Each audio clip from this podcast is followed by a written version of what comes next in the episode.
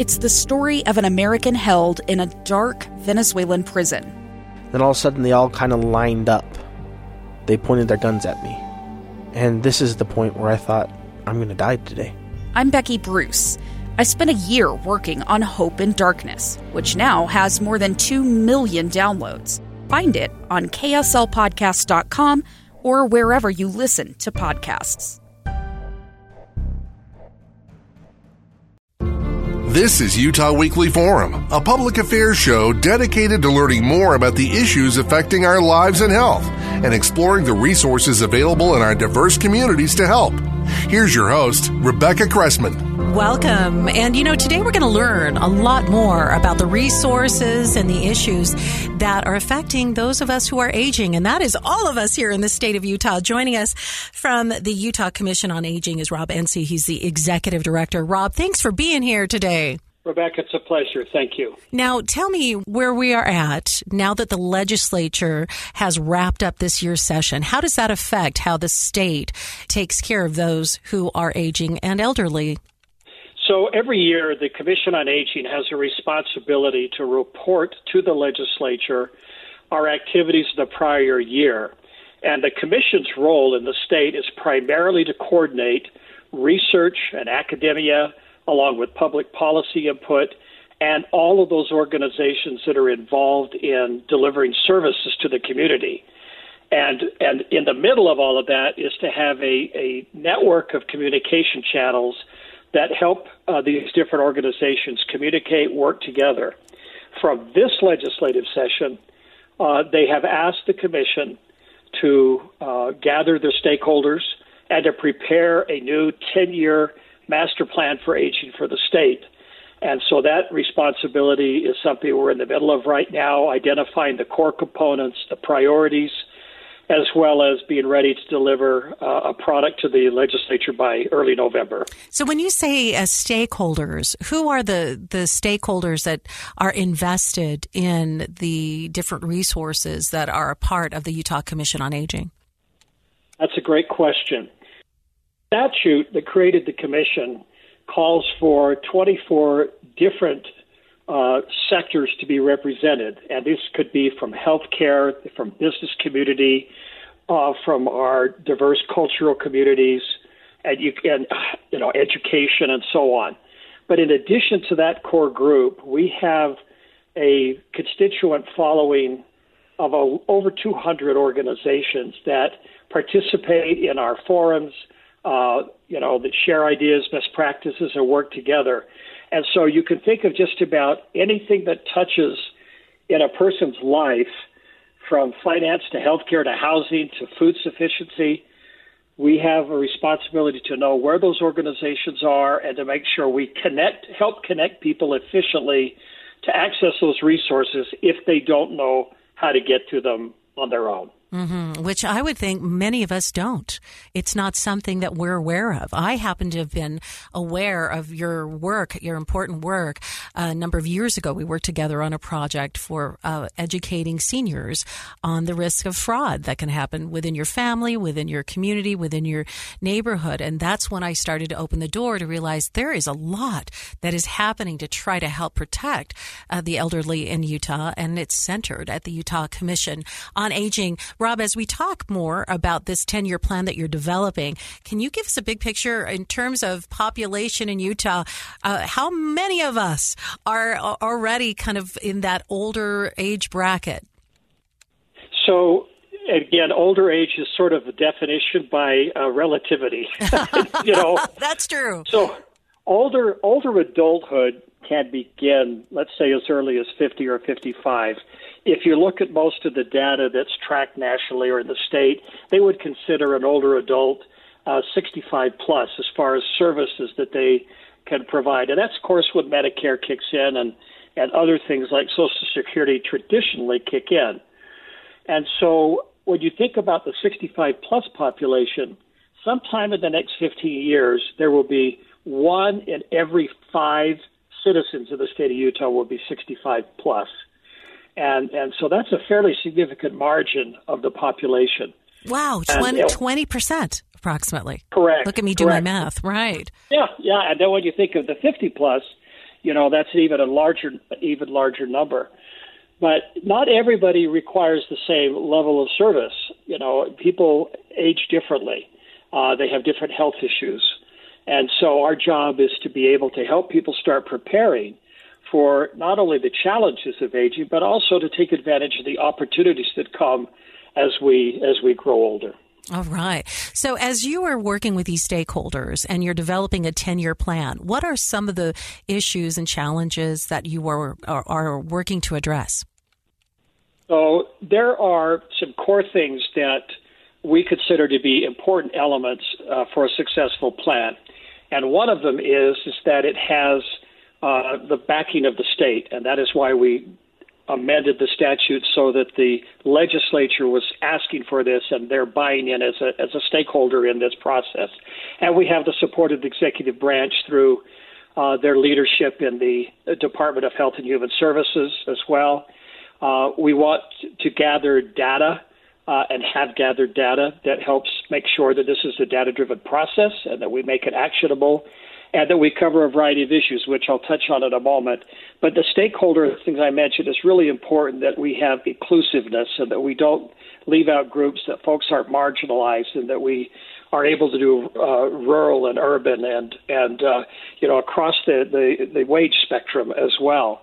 And the, finally, what we want to make sure is that we have measurable outcomes so we can demonstrate that the work we're doing is actually making an impact. When you when you talk about the core issues, I think uh, there are a couple of buckets that are re- that really stand out.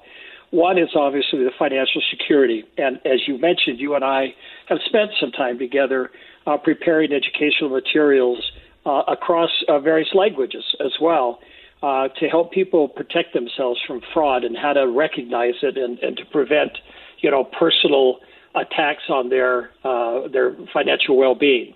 Health and wellness, how we age again, is really critical and that we're doing things to put uh, good health in our favor. We can't always predict a disability or an accident, but we certainly could do things to maintain our health along the way by exercise and taking care of our brain health and, and eating well. Uh, but you can only eat well if you can afford a proper nutrition, which is another whole bucket, right? Sure. Um, and then ultimately, there's some broader range things like the caregiving. Family caregivers account for over $4 billion of value add to our economy every year. And we have to have a robust plan in place to make sure that those family caregivers um, can navigate the challenges of caring for a loved one, could be a child, could be a spouse, could be a parent, and uh, being able to maintain their own financial and and health well-being. Uh, the concept of advanced care planning is something we all need to be thinking about. Um, we just completed a conference, our seventh annual Advanced Care Planning Conference, where we train other providers and social workers about the importance of an advance directive or a POLST agreement, which is a provider order of life sustaining treatment, and how that plays into a person's life, when they should have one, what the purpose is, and how critical that is that an individual's choices can be known and can be honored uh, by the providers who care for them in there's, if there's an emergency or or they can't speak for themselves. That's a really important well, piece. And I believe that you know throughout the, through the pandemic, when we had people of all ages, but in particularly those who are were elderly, um, were hospitalized at a much higher rate and they found themselves, uh, you know, struggling to breathe and let alone communicate. And we started to see that without having advanced directives in the hospital or in the hands of family members, nobody could adequately uh, choose what would be the choice of that patient if if they could communicate that to you. So yeah, yeah that so this is very important that everybody has this advanced directive uh, produced. So you would be providing the kind of resources and information for the elderly in every population to have access to that. So the other thing to keep in mind, and most people don't think of this, but an advanced directive really should uh, apply to it applies to everybody who's reached adulthood. So from age 18 on, you're no longer a child, and in order for your your parents or anyone to act in your behalf, you have to have a designated health agent. And uh, failure to do that, you know, the systems are going to act on you, and mm-hmm. you sometimes may not get that kind of treatment that you would actually want for yourself. Other decisions are more appropriate, you know, as you get towards end of life in terms of the kind of resuscitation support and nutrition and all of those things. But you mentioned something really important, Rebecca. You mentioned the pandemic that we're also fond, hopefully a little bit in our rear view mirror. It's it's uh, barely there, but it is behind it's us. Be, it's going to be with us for a while. But every issue you talk about where there may be a challenge, like like I say, a fraud or or, or uh, food security and those things, all of those were amplified during the pandemic. And if there was a problem of abuse, it was twice as bad. And part of that was, as you suggested, people weren't able to have the normal socialization and checks and balances in place. And, and uh, issues of social isolation really exacerbated those, uh, those problems that were coming through that. But it's a real challenge to help people be prepared for those kinds of circumstances that really hit us pretty quick. And how can we be resilient through all of that? But, but one bright star that came from all of that was the commitment of the state and all of the agencies and stakeholders we've talked about to utilize technology to reach individuals who may be isolated, too chronically ill, or rural, or other circumstances, and make sure that the state has a good broadband plan, which they do, and also that we have the ability to make it affordable for everybody, and then we have a team of volunteers that the commission is putting together to help train people and mentor them on how to use their technology and how to use it safely, and most importantly, how to access programs and resources that could give them help in all of the categories we're talking about. Oh, you know what? As you describe it, and for those who've just joined us, this is Rob Ence. He's the executive director of the Utah Commission on Aging. Um, as you're describing that, the how the pandemic highlighted the lack of technology that exists in so many homes, it reminded me of personally um, trying to help my 88 year old father be able to understand what happens, or you know how to fix it when the Wi-Fi goes down. What how to reroute things, how to uh, connect through his phone versus the laptop. This world has become so used to us all using technology that is in teeny, teeny little hands. And then you think about elderly hands trying to identify with vision problems and arthritis and other challenges that might be a part of that, trying to learn and adapt to this quick paced technology changing that's occurring. It's just my heart uh, just hurts for those who felt left behind. So there's no question that having uh, in person, interpersonal relationships and connections is so important to our social and uh, mental health well being. But, you know, in addition to that, if we're able to provide connectivity, people can find resources at their fingertips. They can uh, connect in ways they'd never imagined before. The, the world of virtual travel and education just just dramatically opened up for people who could no longer physically, you know, get on a plane or go on a boat somewhere, but they can get online with a university professor and they can do this virtual tour that can it's they're really quite fascinating. And and so there's there's a way that we can be patiently take those baby steps to help those folks become comfortable with technology who are not because ultimately it is an important part of our future and and in order to get fair, equitable access to these resources to everybody, technology has to play an important role in that, and we're very committed to making that an important part of our master plan going forward. Making sure the broadband access is there as well as the tools uh, for them to Correct. be able to connect. And I loved that you said, Rob, also turning to the community for volunteers to be able to help um, help those who need to get it set up to be able to assess what knowledge they do have. And, and I shouldn't discredit my my 88 year old father because he can navigate f- Facebook. so he's That's excellent. You know, he's on there, but but the isolation is not good for our emotional health and it's not good for our physical health. I'm Dave Cawley, investigative journalist and host of the podcast Cold. In October of 1985, a woman named Sheree Warren left work at a busy Salt Lake City office to meet her estranged husband at a downtown auto dealership. She never made it home. Sheree's car surfaced weeks later in Las Vegas. In the parking lot of a hotel casino. No one knows how it got there. Strange. It was strange. Both Sheree's estranged husband and her boyfriend raised suspicion for investigators. I kind of thought that he might have done something. But no arrests were ever made.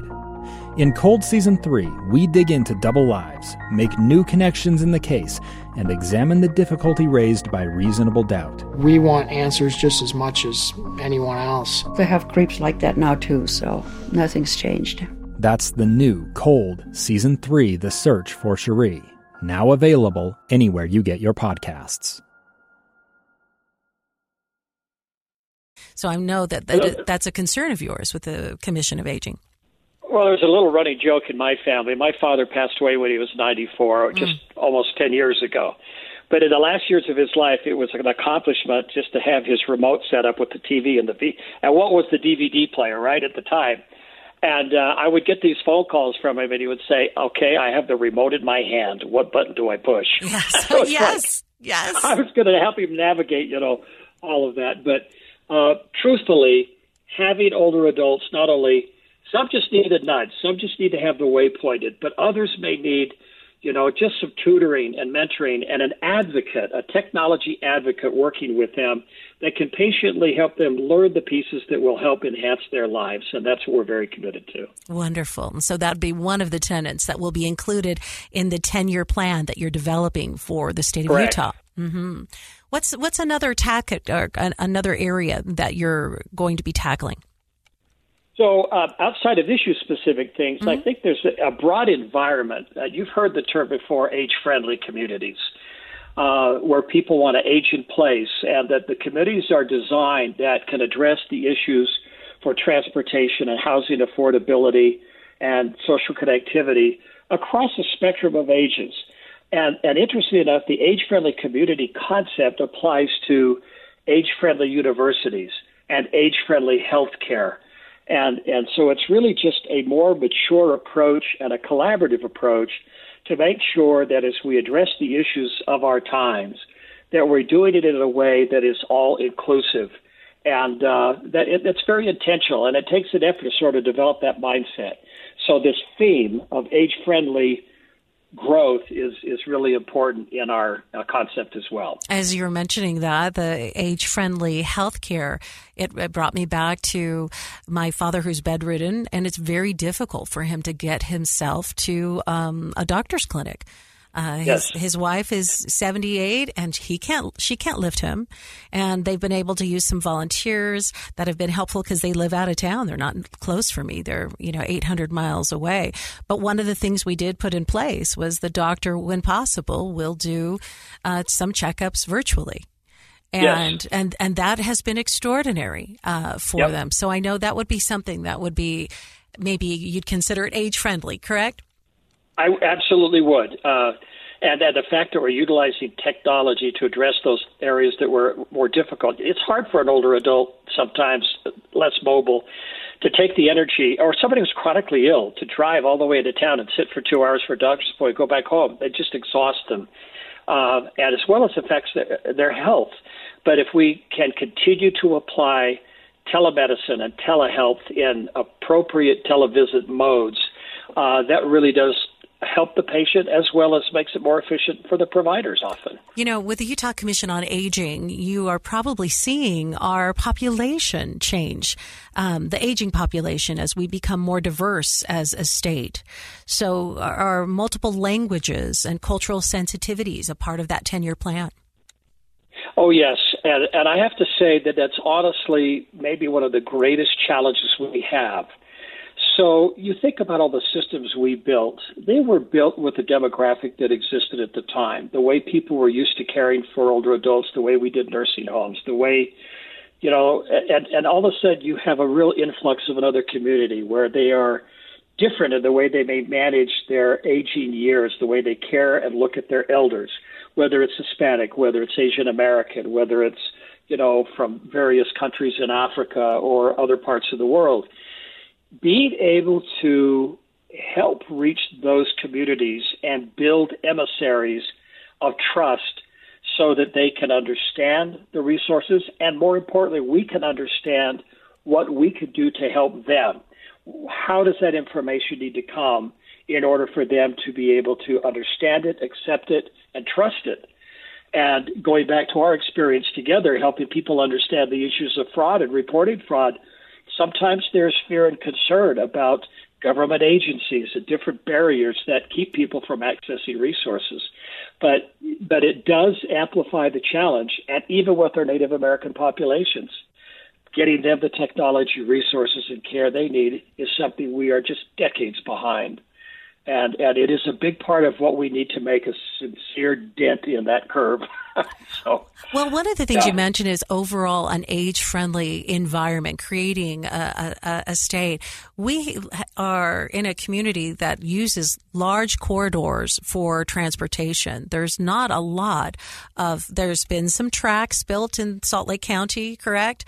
Um, but right. there's not a lot of of transportation options uh, for the elderly. It's not like they can walk a block typically to a local grocery store. What does an age friendly uh, environment look like for you that, that provides access, e- easier access for the elderly? So that means creating communities that are self sufficient so that when a person comes out of their home or their or their condominium that they have medical services and grocery services and other services within a very short distance. So these communities become more self sufficient and uh, self sustaining. Now, there are times when you have to connect to other communities, so you do want to have a robust plan for, for uh, mobility and transportation. So sometimes it's mass transit. Sometimes it's volunteer drivers to help people get, you know, to a particular place. Um, there's kind of a variety of solutions, but we are only scratching the surface of becoming efficient at that. And I do think our public policy has to take a serious look about how we address that in the long term and, and make sure there are more usable mobility options. It doesn't do any good to have a TRAX line if an elderly an elderly person has to walk a mile to get to it, you know, yes, and yes. and so it, that just doesn't happen. And so yes, we have to there's still a lot of work going on, but I will say from my conversations with organizations uh, that are involved, uh, like UTA and so on, they are very invested in making sure that we are doing uh, some progressive thinking and innovative thinking of how we solve some of those problems. But we're not nearly there yet. Now, we have just about four minutes left together, Rob, and I appreciate that you've answered a lot of my question. Rob Ence, he's the executive director of the Utah Commission of Aging. I know that you just held uh, a summit, the seventh annual Advanced Care Planning Virtual Summit.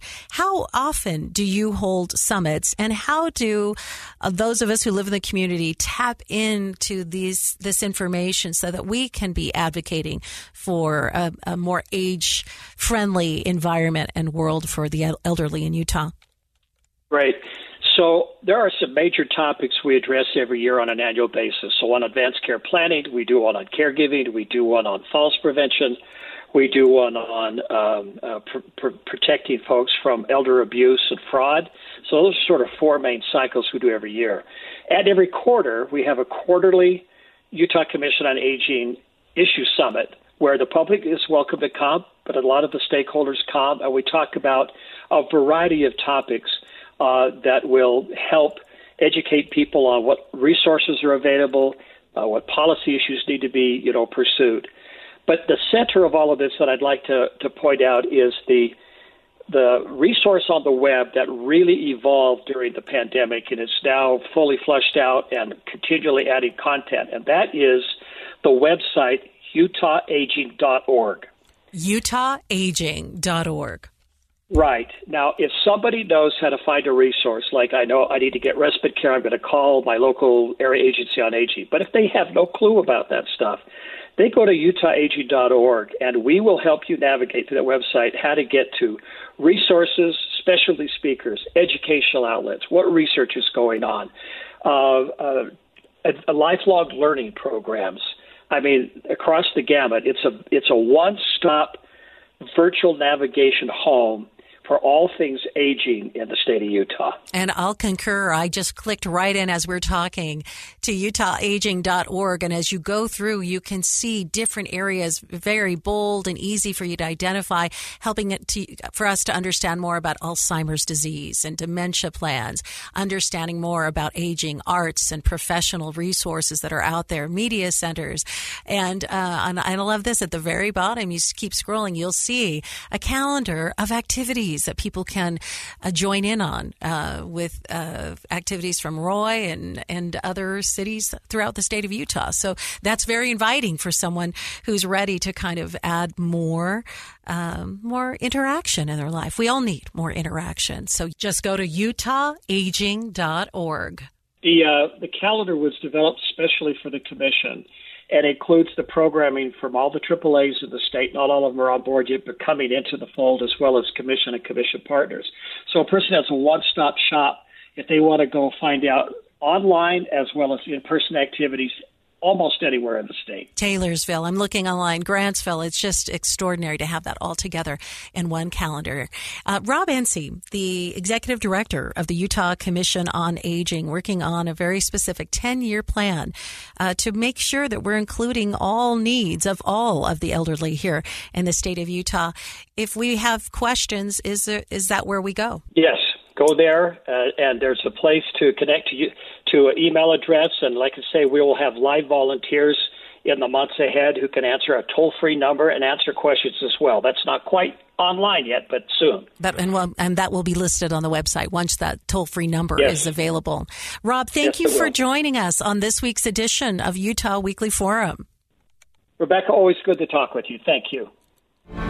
Utah Weekly Forum is produced by KSFI FM 100.3 in Salt Lake City, a Bonneville International station.